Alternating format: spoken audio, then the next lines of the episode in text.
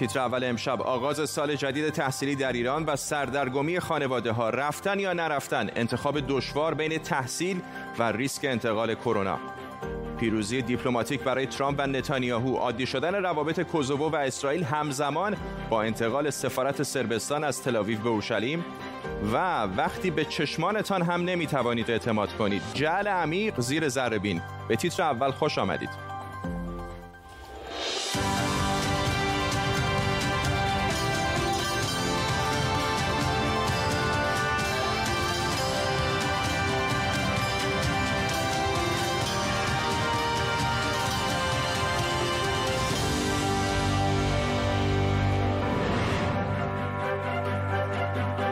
سلام بر شما. مدارس بیشتر شهرهای ایران که در وضعیت قرمز بودن امروز با وجود هشدار شماری از متخصصان پزشکی باز شدن. حسن روحانی رئیس جمهوری ایران میگه آموزش و پرورش مراقب وضعیت و این فقط رسانه های ضد انقلابن که دارن نق می‌زنن. این حال خیلی از خانواده ها امروز بچه هاشون رو با نگرانی به مدرسه فرستادن. این در شرایطی که بر اساس اعلام وزارت بهداشت 13 استان از جمله تهران در وضعیت قرمزن. در طول نیم ساعت آینده با تیمی از خبرنگاران و کارشناسان این خبر و خبرهای دیگر رو دنبال خواهیم کرد. پیش از هر کس ما بریم سراغ همکارم در واشنگتن دی سی شاهد علوی که اولین روز مدرسه در ایران رو خبرش رو دنبال کرده. در چه شرایطی مدارس باز شدن شاید؟ خب عملا شما اشاره کردید بعضی از استانها قرمز هستن و سرخشار دارن. استانهای قرمز بیشترن. بر اساس استاندارد وزارت بهداشت اما اعلام نمیشه. در این شرایط گفتن که باید بچه‌ها مدرسه بیان و به نظر می‌رسه دلیل اصلی این خواهد بود که اینها نگران بحث از بین رفتن در واقع مدارس غیر انتفاعی هستن. جدا از مدارس خیلی خاصی در تهران هستن و با بودجه بالایی عملا کار می‌کنن و چندان تابع این پروتکل ها اینها نیستن. به خاطر اینکه وضعیت مناسبی دارن فضای مناسبی دارن برای آموزش. عملا 99 99 درصد مدارس انتفاعی به همین شهریه‌ای که می‌گیرن وابسته هستن. معلم های زیاد اونجا کار می‌کنن. اینها اگر از بچه ها شهریه نگیرن عملا باید ببندن. به این ترتیب این بازگشایی به نظر می‌رسن ها یک امکانی هست برای این که به شکلی هم وضع عادی نشون بدن هم مدارس انتفاعی و دولتی رو که به کمک مردم وابسته هستن نجات بدن. ممنونم از شاهد علوی همکارم در واشنگتن دی سی. امروز سال تحصیلی در شرایطی در ایران شروع شد که خیلی ها نگران بدتر شدن وضع شیوع کرونا هستند این نگرانی البته در همه جای دنیا هست. در ایران بیش از 14 میلیون دانش آموز در سال تحصیلی جدید به مدرسه میرن که 1.5 میلیون نفر از اونها کلاس اولی هن. دانش آموزان در حال در حالی امروز به مدرسه می‌رفتند که 13 استان کشور در وضعیت قرمز و 15 استان دیگه در وضعیت زرد هستند. آموزش و پرورش میگه در شرایط قرمز آموزش مجازیه و در شرایط زرد مدارس می‌تونن زوج و فرد بشن یا ساعتهاشون رو تغییر بدن. با این حال بسیاری از والدین و معلمان نگران افزایش بیماری هستند. در تهران هم وضعیت قرمز ولی مدارس باز شدن تضمینی در کار نیست. حالا ما دو تا چش داریم دو تا دیگه هم قرض می‌کنیم. مواظب بچه ها هستیم ولی باید مدرسه این رو ببینه که هر روز کلاس از کف نیمکت همه ضد عفونی بشه. اگر قرار باشه اینجوری نباشه من خودم فکر می‌کنم که همین در خطر. بر اساس قانون تحصیلات در دو دوره ابتدایی و دوره متوسطه اول در ایران اجباریه. حالا معلوم نیست اگر والدین نخوان بچهشون رو به دلیل کرونا به مدرسه بفرستن تکلیف چیه. امروز هم حسن روحانی رئیس جمهوری ایران گفته نمیشه بچه ها رو به زور و با دستبند به مدرسه فرستاد. امیدوارم آنچنان معلمین و مدیران و خانواده ها در سلامت فرزندان و خود عزیزان ما در سلامت خودشون کوشا باشند که هیچ مشکلی در هفته های آینده و در ماه های آینده از بازگشایی مدارس در کشور نداشته باشیم. آموزش و پرورش گفته در شرایط قرمز آموزش مجازی رو ادامه میده. اما هنوز چهل درصد دانش آموزان توی ایران از امکان استفاده از برنامه شاد برخوردار نیستن و موبایل یا تبلتی که بشه باهاش از این برنامه استفاده کرد رو ندارن. رفتن به مدرسه اونم برای کلاس اولی ها همیشه با هیجان و استرس همراهه ولی امسال با بحران کرونا در ایران این وضع خیلی متفاوت تر از همیشه است. بچه ها امسال گذشته از تهیه کتاب و مواد آموزشی همکلاسی های جدید و چیزهای از این قبیل. حالا باید با قول کرونا هم شاخ به شاخ بشن. سعید پیوندی جامعه شناس و استاد دانشگاه لورن از پاریس با ماست. آقای پیوندی حالا خیلی ها دارن انتقاد می‌کنن بر دولت ایران که چرا مدارس رو باز کرد نکرد. این یه چالش است که واقعا در سراسر جهان وجود داره. و می‌خوام ازتون بپرسم آلترناتیو چه هست؟ برای اینکه برای خیلی از خانواده هم نفرستادن بچه به مدرسه گزینه دشواری هست. بعضیا سر کار میرن برای بعضی همین مدرسه در واقع فرصتی ایجاد می‌کنه تا خانواده ها بتونن به کارهای دیگرشون برسن می‌خوام بپرسم که راه حل چیه؟ چه در ایران چه در جاهای دیگر دنیا؟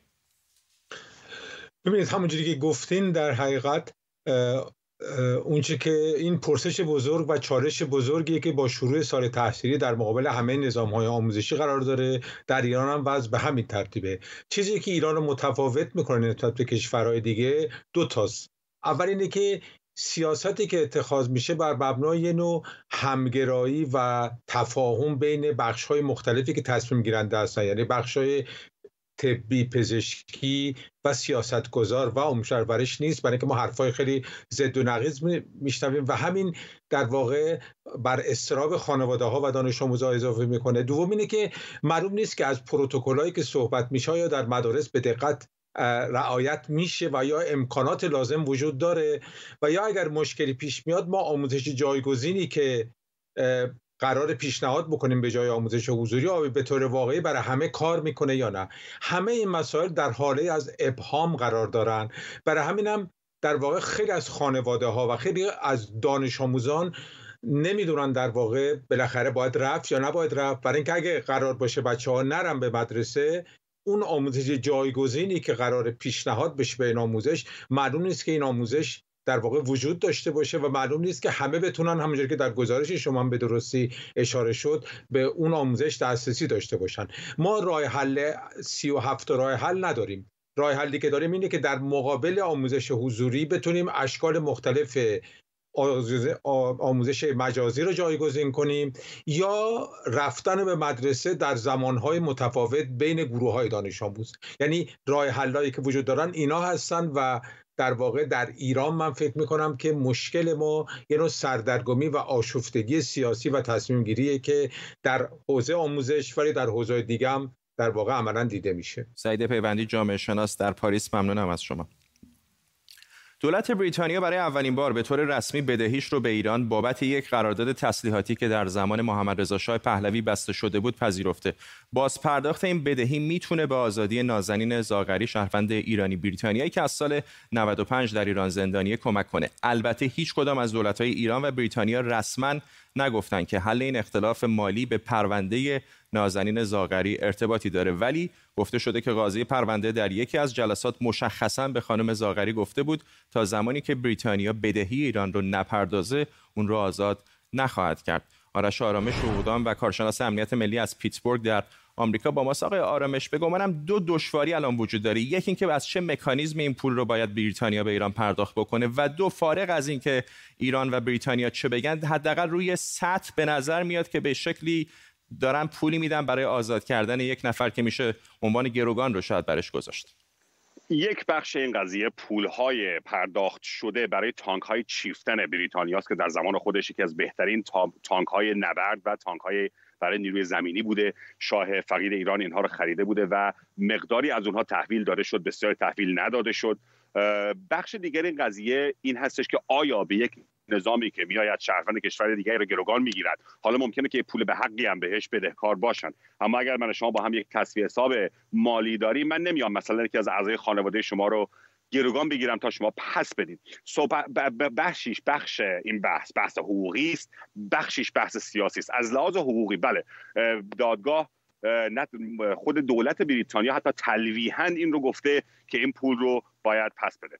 مسئله اینجاست که چجوری اگر از لحاظ قانونی بخوایم به این قضیه نگاه کنیم به خاطر تحریم های ایالات متحده هیچ سیستم و نظام بانکی رو شما پیدا نمی کنید که بخواهد چند صد میلیون دلار یا در بعضی از تخمین ها با سود و غیره و موزال کوین ها بیشتر از این بخوام به ایران تحویل بدن موقع باید چیکار بکنن باید کاری بکنن که آقای اوباما کرد زمان برجام که هزار یک حرف حدیث هم توش بود. یک و هفت میلیارد میلیارد دلار دادگاه هیگ به ایران حکم داده بود در مورد تسلیحاتی که شاه فقید خریده بود و اینها تحویل نداده بودن. بعد از انقلاب جمهوری اسلامی و 400 میلیون دلار از این 1.7 میلیارد دلار اونها آمدن شبانه سوار هواپیمای بینامانشان کردن و به تهران فرستادن بخش دیگهش بخش سیاسی است و بخش امنیتیش هست. آیا گروگان گرفتن رو باید تشویق کرد یا خیر؟ ایالات متحده یا کشورهای دیگه همیشه به قول معروف یک به سیاست علنی که داشتن سیاستشون بود که ما با گروگانگیر مذاکره نمی کنیم اما می‌بینیم که در عملی اتفاق میفته و خانم رادکلیف الان چند سال است که اونجا در بند الان در عملا خانه به سر می‌بره ولی عملا در حصر فرزندش رو ندیده و شوهرش رو سالها ندیده و ایشون فقط یک نمونه نیست. نمونه های بسیار دیگه بودن در ایالات متحده از بریتانی که رفتن اونجا از فرانسه از استرالیا و دولت اونها را گروگان گرفته. پس بخشیش حقوقی است چگونگی انتقال این مبالغ از طریق کشورهای غربی به بانک مرکزی جمهوری اسلامی. از اون طرف مسئله سیاسی است. آیا کسی که میاد تفنگ و ماشه رو بر گردن شما می‌گذارد باید باید همکاری کرد یا نه؟ ممنونم از شما آرش آرامش در پیتسبرگ پنسیلوانیا در آمریکا. سربستان کوزوو با میانجیگری آمریکا روابطشون را عادی کردن. علاوه بر این سربستان گفته سفارتش رو در اسرائیل به بیت المقدس یا اورشلیم منتقل می‌کنه و کوزوو هم اعلام کرده که اسرائیل رو به رسمیت می‌شناسه. البته اسرائیل هم تا پیش از این کوزوو رو به رسمیت نشناخته بود. موفقیتی بزرگ برای دولت ترامپ. من خورسندم که این توافق تاریخی مهم را اعلام کنم. سربستان و کوزوو هر دو متحد شدند که روابط اقتصادی خود را عادی سازی کنند. این دو کشور سالها بلکه دهه ها برای رسیدن به تفاهم تلاش کردند. اما نگاهی بندازیم به تاریخ چند دهه اخیر کوزوو و روابطش با سربستان و اینکه چرا اصولا این توافق اهمیت داره. کوزوو یک کشور با اکثریت بیش از 90 درصد مسلمان و آلبانیایی تباره توی منطقه بالکان اینجا در جنوب شرقی اروپا. اما یک اقلیت حدوداً 4 درصدی سرب تبار هم اینجا زندگی می‌کنه. کمی بعد از جنگ جهانی دوم و در دوران رهبری تیتو دولت یوگسلاوی وضعیتی برابر با یک جمهوری به کوزوو داد. این یعنی که این کشور حق قانونگذاری پیدا کرد. با مرگ تیتو و فروپاشی یوگسلاوی در ابتدای دهه 90 میلادی دعواهای قومی دیرینه بین سربها و آلبانیایی تبارها شدت گرفت و در جریان جنگ کوزوو در اواخر دهه 90 میلادی به اوج رسید. آلبانی تبارها خواستار استقلال کامل بودند و سرب تبارها به رهبری میلوسوویچ از اعطای استقلال به کوزوو سرباز می‌زدند. این اختلاف باعث جنگ خونینی شد جنگی که در نهایت با دخالت ناتو به پایان رسید و ناتو یوگسلاوی رو مجبور کرد که نیروهاش رو از کوزوو خارج کنه. شورای امنیت سازمان ملل یک حکومت موقت در کوزوو ایجاد کرد و بعد از 9 سال در فوریه سال 2008 میلادی پارلمان کوزوو اعلام استقلال کرد. بیشتر کشورهای عضو ناتو و اتحادیه اروپا کوزوو رو به رسمیت شناختن اما چین و روسیه دو عضو دائم شورای امنیت هنوز کوزوو رو به رسمیت نمی‌شناسن و برای همین نتونسته عضو سازمان ملل بشه. سربستان هم که تا پیش از همین توافقنامه اخیر کوزوو رو به عنوان یک دولت مستقل به رسمیت نمیشناخت توافقی که به نظر میاد بیشتر جنبه اقتصادی داره و شاید تا رفع کامل اختلاف دو کشور هنوز راه مونده باشه. ما هنوز مشکلاتمان را حل نکرده ایم و هنوز اختلافات زیادی داریم. اما تأسیس یک منطقه اقتصادی واحد با کوزوو گام بزرگی رو به جلوست. من فکر می کنم این لحظه بسیار خوبی برای کوزوو و برای منطقه است. به نظرم ما قدم بسیار بزرگی در جهت عادی سازی کامل روابط برداشتیم. این امر در نهایت باعث میشه دو کشور به صورت دو جانبه یکدیگر رو به رسمیت بشناسند. آرش عزیزی پژوهشگر تاریخ در دانشگاه نیویورک از همین شهر در شهر نیویورک با ماست. آقای عزیزی به نظر میاد آقای ترامپ دولت آقای ترامپ با یه تیر نه دوتا سه تا نشان رو با هم زده. بله در واقع خب میشه گفت یک موفقیت دیپلماتیک برای دولت ترامپ هست همونجور که اشاره کردین. حتی یک موضوع دیگه هم که کمتر بهش اشاره شده و اون هم به موفقیت در واقع مربوط میشه و به ایران مربوط میشه اینه که در ضمن هم سربستان و هم کوزوو توافق کردن که حزب الله رو حزب الله لبنان رو سازمان تروریستی اعلام کنن و فعالیتاش رو محدود کنن. و بعد اشاره کرد که ریچارد گرنل همون کسی که سفیر آمریکا بود دو سال در آلمان و مدتی حتی رئیس در واقع سازمان سیا و مدیر کل در واقع دستگاه اطلاعاتی آمریکا بود به طور موقت و از دیپلمات های مورد علاقه ترامپ هست. الان مسئول فایل سربستان و کوزوو شده و نقش مهمی داشت در رقم زدن این توافق در واقع که که گفتی دستاورد دیپلماتیکی برای ترامپ محسوب میشه. اگر بگید فکر می‌کنید با شرایط جدید چقدر این احتمال وجود داره که کوزوو در سازمان ملل هم به عنوان یک کشور مستقل شناسایی بشه؟ ببین هنوز چند اتفاق دیگه باید بیفته. چون الان توافق اقتصادی شده در واقع بین سربستان و کوزوو و به ادامه مذاکرات به در واقع بستگی داره. حتی سربستان جالبه که اعلام کرد که خوشحال نیست از اینکه اسرائیل کوزوو رو به رسمیت شناخته. یک در پیچیدگی است یعنی سربستان هنوز نظر سیاسی استقلال کوزوو رو به رسمیت نمی‌شناسه. اما یک سال اعلام کردن متوقف می‌کنن اون کارزارهای بین‌المللی که دو طرف داشتن. یعنی کوزوو تا یک سال سعی نمی‌کنه به سازمان ملل بپیونده سربستان هم تا یک سال سعی نمی‌کنه جلوش رو بگیره.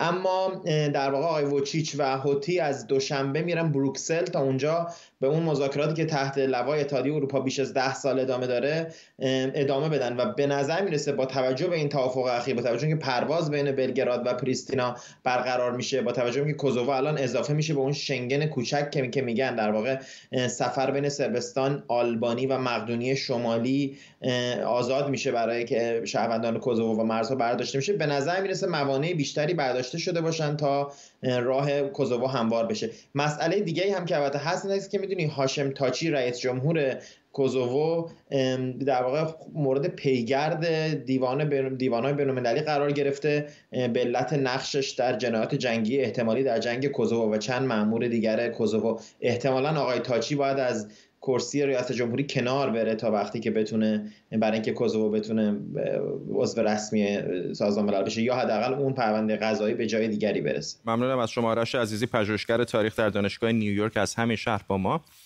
تصاویر زنده داریم از بیروت. یک اتفاق جالب در 48 ساعت گذشته افتاده. گروهی از نیروهای امدادی در بخشی از این شهر که به خاطر انفجار اخیر در بیروت تخریب شده سیگنال هایی دریافت کردن که نشون میده ممکنه یکی از افراد یا افرادی در این ساختمان که زیرش مدفون شدن هنوز زنده باشن. از ساعتی پیش نیروهای امدادی لبنانی در این محل حاضر شدن و با سگ و تجهیزات امدادی در تلاش هستند تا شاید بتونن یکی از کسان یا کسانی که در زیر آوار احتمال داره هنوز زنده باشه رو از زیر آوار بیرون بیارن.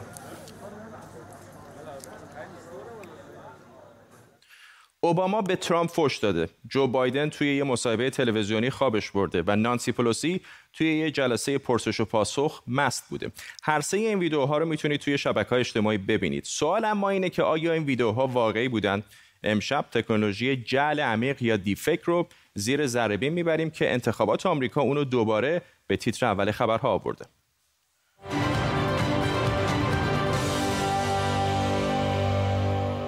جعل عمیق یا دیپ فیک ترکیبی از کلمه های تکنولوژی یادگیری عمیق و جعلیه. اما بذارید زیر ذربین امشب رو در مورد جعل عمیق با یه ویدیو شروع کنیم.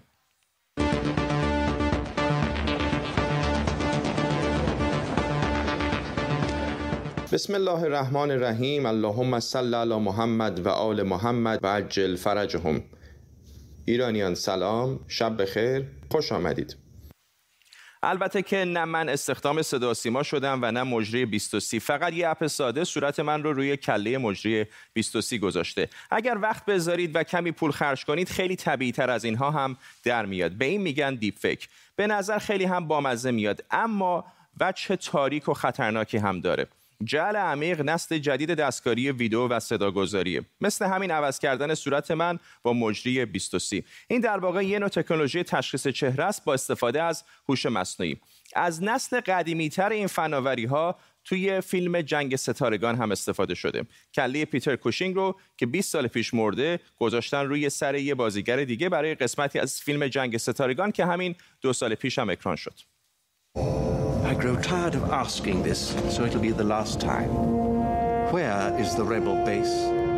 When has become now, Director Krennic. The Emperor will tolerate no further delay. You have made time an ally of the rebellion. I suggest we solve both problems simultaneously with an immediate test of the weapon. کاری که تا همین چند سال پیش هفته ها زمان می برد و به کلی متخصص نیاز داشت حالا در دسترس همه است و با اپهای مختلف میشه انجامش داد. در واقع از دو سال پیش هوش مصنوعی امکانی به وجود آورده که شما یه سری عکس از خودتون به کامپیوتر می‌دید و ویدئویی مثلا از ترامپ رو هم وارد سیستم می‌کنید و نرم افزار صورت شما رو روی ویدئوی ترامپ می‌ذاره. طوری که حرکات صورت شما رو با ویدئو تطبیق میده و شما جای ترامپ حرف می‌زنید. حالا این تکنولوژی اینقدر پیشرفت کرده که با یه عکس هم میشه این کار رو انجام داد We're entering an era in which our enemies can make it look like anyone is saying anything at any point in time, even if they would never say those things. So, uh, for instance, they could have me say things like, uh, I don't know, uh, Killmonger was right. Or, how about this? Simply, President Trump is a total and complete dipshit. این ویدیو اوباما که نزدیک به 8 میلیون بار هم دیده شده جعلیه. در واقع وجه تاریک این تکنولوژی انتشار اطلاعات نادرست و اخبار کذبه. مثلا جعل چهره و صدای سیاستمدارا یا جعل فیلم های پورنوگرافی بازیگرا یا حتی افراد معمولی. گرچه شاید هنوز بشه ویدئوی جعلی رو از حقیقی تشخیص داد اما با پیشرفت تکنولوژی این کار سختتر و سختتر میشه. I wish I could keep telling you that our mission in life is connecting people, but it isn't. We just want to predict your future behaviors. این یکی هم جعلی بود مارک زاکربرگ. هیچ وقت این حرفا رو نزده بود. شاید باید به ویدیوهایی که تو شبکه های اجتماعی می‌بینیم یا حتی تلفنی که بهمون میشه مشکوک باشیم یا دست کم حواسمون رو بیشتر جمع کنیم. تعداد ویدیوهای جعل عمیق که سال 2017 یعنی سه سال پیش منتشر شد زیر 8000 تا بود. سال 2018 این تعداد به بالای 14600 تا رسید. 96 درصد از این ویدیوها پورنوگرافی بودن که نزدیک به 134 میلیون بار در چهار سایت پورن دیده شدن.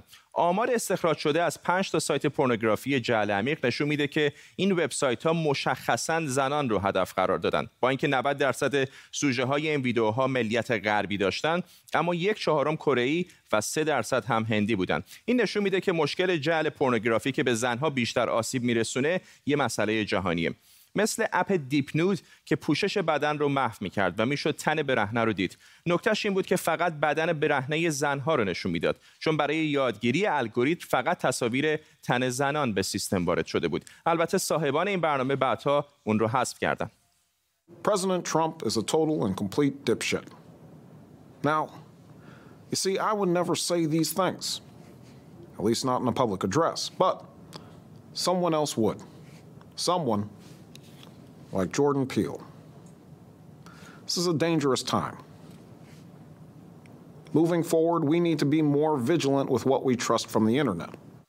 واقعیت اینه که احتمال باور اخبار نادرست زیاد و انتشار اطلاعات غلط راحته و تا اینکه بخواد ثابت بشه که فلان ویدیو دستکاری شده و جعلیه شاید کار از کار گذشته باشه. اوایل امسال فیسبوک تیک تاک و توییتر انتشار تصاویر و صداهایی که با جعل عمیق درست شده بودن رو ممنوع کردن. حالا مایکروسافت هم نرم افزاری ارائه کرده که هدفش غربال تصاویر حقیقی از صدا و تصاویر تکنولوژی جعل عمیقه. جالب این که این نرم افزار برای همه نیست و در اختیار مؤسسات خاصی قرار می‌گیره و هدفش جلوگیری از دروغ پراکنی در آستانه انتخابات ریاست جمهوری آمریکاست. در دوره زندگی می‌کنیم که انگار خودمون دیگه توانایی مبارزه با الگوریتم هایی که خودمون درست کردیم رو نداریم. باید الگوریتم ها رو به جنگ خود الگوریتم ها بفرستیم.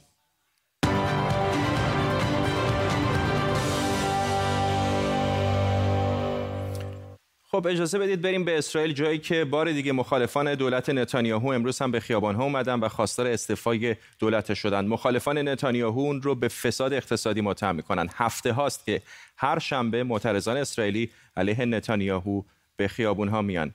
همکارم بابک اساقی از اورشلیم و روبروی خونه نخست وزیر اسرائیل بنیامین نتانیاهو همراه ماست. بابک اعتراض معترضان به چه بله همانطوری که می‌بینید مانند هر هفته در چند ماه گذشته آرام آرام تظاهر کنندگان دارن در اینجا در مقابل خانه نخست وزیر جمع میشن. حضور گسترده نیروهای پلیس هم به خوبی در اینجا احساس میشه. زیرا که در هفته های گذشته چندین بار این تظاهرات به درگیری هایی منجر شد که حتی در یکی از اونها یک افسر پلیس به شدت تظاهر کنندگی را کتک زد که در رسانه ها بسیار صحبت شد در این مورد. تظاهر کنندگان خواهان استعفای آقای ناتانیاهو هستند.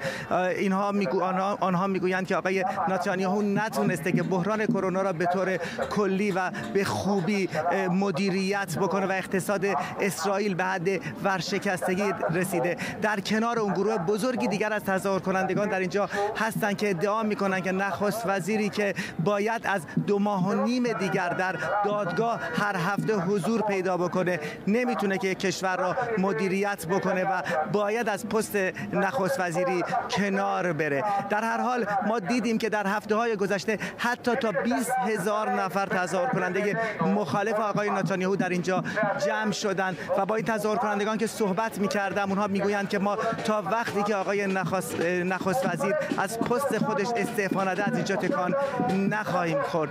من الان در کنار خانه آقای نتانیاهو هستم و اینکه آقای نتانیاهو در خانه هست یا نه نمی‌دونم. ولی خب با سر و صدای زیادی که تظاهر کنندگان در اینجا تولید می‌کنن حتما صدای اونها به خانه نخست وزیر خواهد رسید. ما از روبروی خانه نخست وزیر اسرائیل بنیامین نتانیاهو در نزدیکی میدان پاریس در اورشلیم یا بیت المقدس در اسرائیل علیرغم توفیق‌هایی که آقای نتانیاهو در هفته‌های اخیر در سیاست خارجه داشته به نظر نمیاد که معترضانی که به آنچه که فساد اقتصادی او می‌خونن هنوز از شرایط راضی باشند. به این ترتیب می‌رسیم به پایان تیتر اول امشب. تا برنامه بعدی بدرود.